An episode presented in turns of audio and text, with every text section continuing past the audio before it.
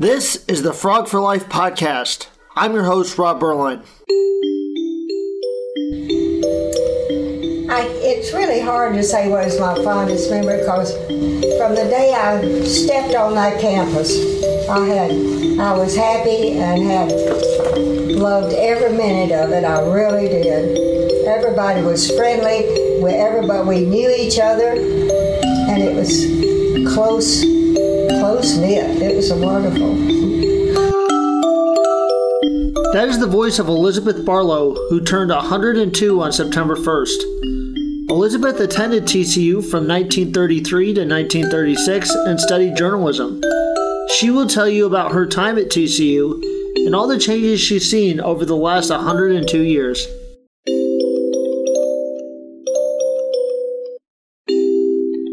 So you just celebrated your 102nd birthday. Yes, I did, and it was a biggie in every way.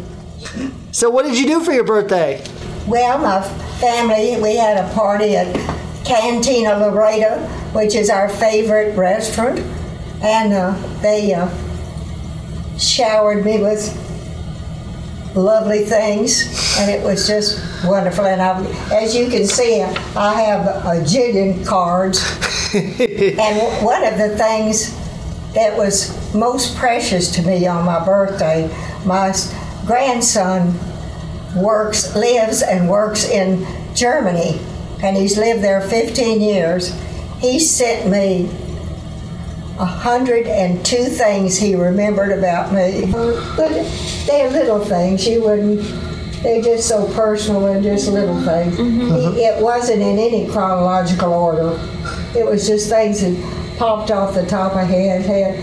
But they were, when he was, we, we moved to our last home when uh, my son Sam was in SMU, a senior at SMU, and so this this grandson would never knew anything but that one place I lived, and it, then uh, up there on the wall are the are the uh, is a house number sixty four twenty nine Lavendale, and so he, he everything is something about about that place. And I asked him the other day.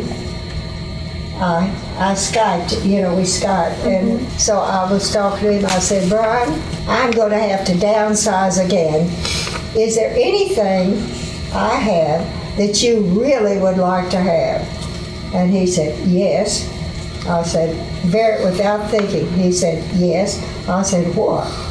He said, House number.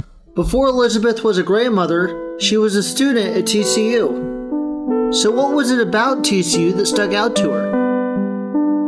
Well, in the first place, it was the height of the Depression, and my family couldn't have afforded to send me away to school. But I had lived in Fort Worth, born and reared in Fort Worth, and lived there all my life, and loved TCU. But so I, they said, well, we can, you know, afford that. So we, that's how I went, and I loved every minute on the campus. And now today, applying to college is, is like trying to get into the FBI. There's a whole process for it. What was the process like back then as far as visiting, applications, and things It like was that? Very simple. As well as I remember, Mother and I went to the um, admittance office and uh, and said I wanted to go to TCU, and I think they gave me an IQ test. and I passed. I guess I got in anyway. Anyway, it was very simple. To, very simple. And so, how big was TCU when you first got there? Well, it was small. I graduated from Central, which was a big graduating class. And to my knowledge, there were more people in my graduating class at Central than were in TCU when I went there. Yes, which is about 750. Okay. Now, did you live at home or did you live, were there dormitories then? No, I lived at home. And we lived, you know, close to TCU. Were there dormitories on the campus then? Yes, oh yes. There was uh, two boys and one girl. Okay. Jarvis and Goode and Clark. And were most of the students that went to TCU at that time were they local like you, or were there a lot from other parts of the country? Well, I I remember one or two that were, uh, you know, other states. There wasn't anybody that I remember who was out of the country. Mm-hmm. But they were they were from all over, several over Texas and other schools. While TCU didn't have all the clubs and activities that it does today back in 1936, there was one fond memory that Elizabeth has of her freshman year. Well, funniest story when I went when I was there, and they had a freshman prom, and the freshman prom was walking, walking around the camp and on the street in front of uh, front of the library, and and they had a band playing, and you, you had a, a card with, that you filled out, somebody filled out for you, that of the different names of boys, you know, and we took a turn walking around. Except some of us who love to dance used to dance in the street, and my, you know, during it. And my mother had a good friend who uh, happened to be a, and, and she called up mother and said, well, my mother's name was Elizabeth too. Said, Elizabeth, did you know some of those students danced? And mother said, Yes, I know. One of them was my daughter. she didn't mind. And the next year, Pe- Prexy Waits, that's what we called it, uh-huh. President Waits, let have dancing on the campus. That was the first year you could have a dance on the campus. Of course, we had them in the gym. Yeah. And how many people signed your card? I can't remember. I really don't have no idea. One of them was Sammy Baugh. Besides dancing, Elizabeth was involved with other things on campus. Well, as you know, as a town student, but I, I belonged to the WAA, which was a Women's Athletic Association, which really was just PE. and but uh, and I, uh, you know, I and I belonged to the journalism society, and I was a journalism major. And Really? I worked on the skiff. I remember the first thing he taught us. We he uh, you had a was is Mr. Ridings, Dr. Ridings, and he he said, "Now, what do you think is the most important thing on the paper?" Well, we were taught that the right-hand column up at the right-hand column was the most important thing. So the next day, next time, he said, "What do you all think is the most important thing on the paper?" We told him that. No, he said, "What did you read first in the paper?" And we said that, trying to be smart. And he said, No, you read your story first, didn't you? After studying journalism, Elizabeth transitioned to family life with her husband, who was also a TCU student. Three years. I met him. I met him this summer. I graduated from high school, Okay. and I, and because he lived, and we started going together soon after that. Mm-hmm. But he didn't come to TCU until you know a year later. No, he was from Weatherford, Texas, and his I, I, my grandmother lived in Weatherford, and I went to visit her one summer and met him. And he came, then he, the depression got him. He had, he had gone off to school to Sewanee. It's a s- southern school in the south. And he, and he, the depression got him, and it, the banks closed, and he had to come home. Okay. So he went to Weatherford College, which is a two-year college, mm-hmm. because he could do, do that. And that's he graduated from that, and then he came to TCU and and the last two years and and graduated in 35. So he got came to Dallas and got a job, and we were in love, and I came over. here. We got married. But Okay. the- in that day and time, in my day and time, girls married younger. I was 20 years old. Being newly married at 20 years old, Elizabeth and her husband had to deal with the harsh realities of the Depression. I we never were well on relief or anything like that, but it was it was a struggle, and it's you know, and the when you think of the, I say, and I've told everybody when I can't when I see people that are so so uh, you know they uh, get are so I don't know they seem to put so much stress on things, and I think they that's not important. That's not important, and the cost of things when I can't, I still can't get used to the price of things. All these years, you know, mm-hmm. because I was a child of the Depression, and you didn't. If you didn't have the money, you didn't buy something. You didn't go into debt. Mm-hmm. At least my family didn't. In the midst of dealing with the Depression, Elizabeth was like a lot of other families in having a concern if her husband was going to have to go to war. No, we we we were married, see, in, in 1936. We married in 1936, and we- and we were living in Dallas, so we had a, a child, a three or four year old child. Four child. My son was already, you know, he came the next year. He was born in 37, so we, uh, so he kept getting deferred. With a sense of relief that her husband was not going to have to go to war, Elizabeth's family was able to enjoy the everyday activities. And we, we did, we did, were active, and I was a, a den mother, and my husband was very active in, in the Boy Scouts, and we went did our things, and we, we played bridge, and we had simple pleasures. And our 40th anniversary, we took a cruise, and it was wonderful. and it was great, but it was, um, he was ill about already about that time. He was sick.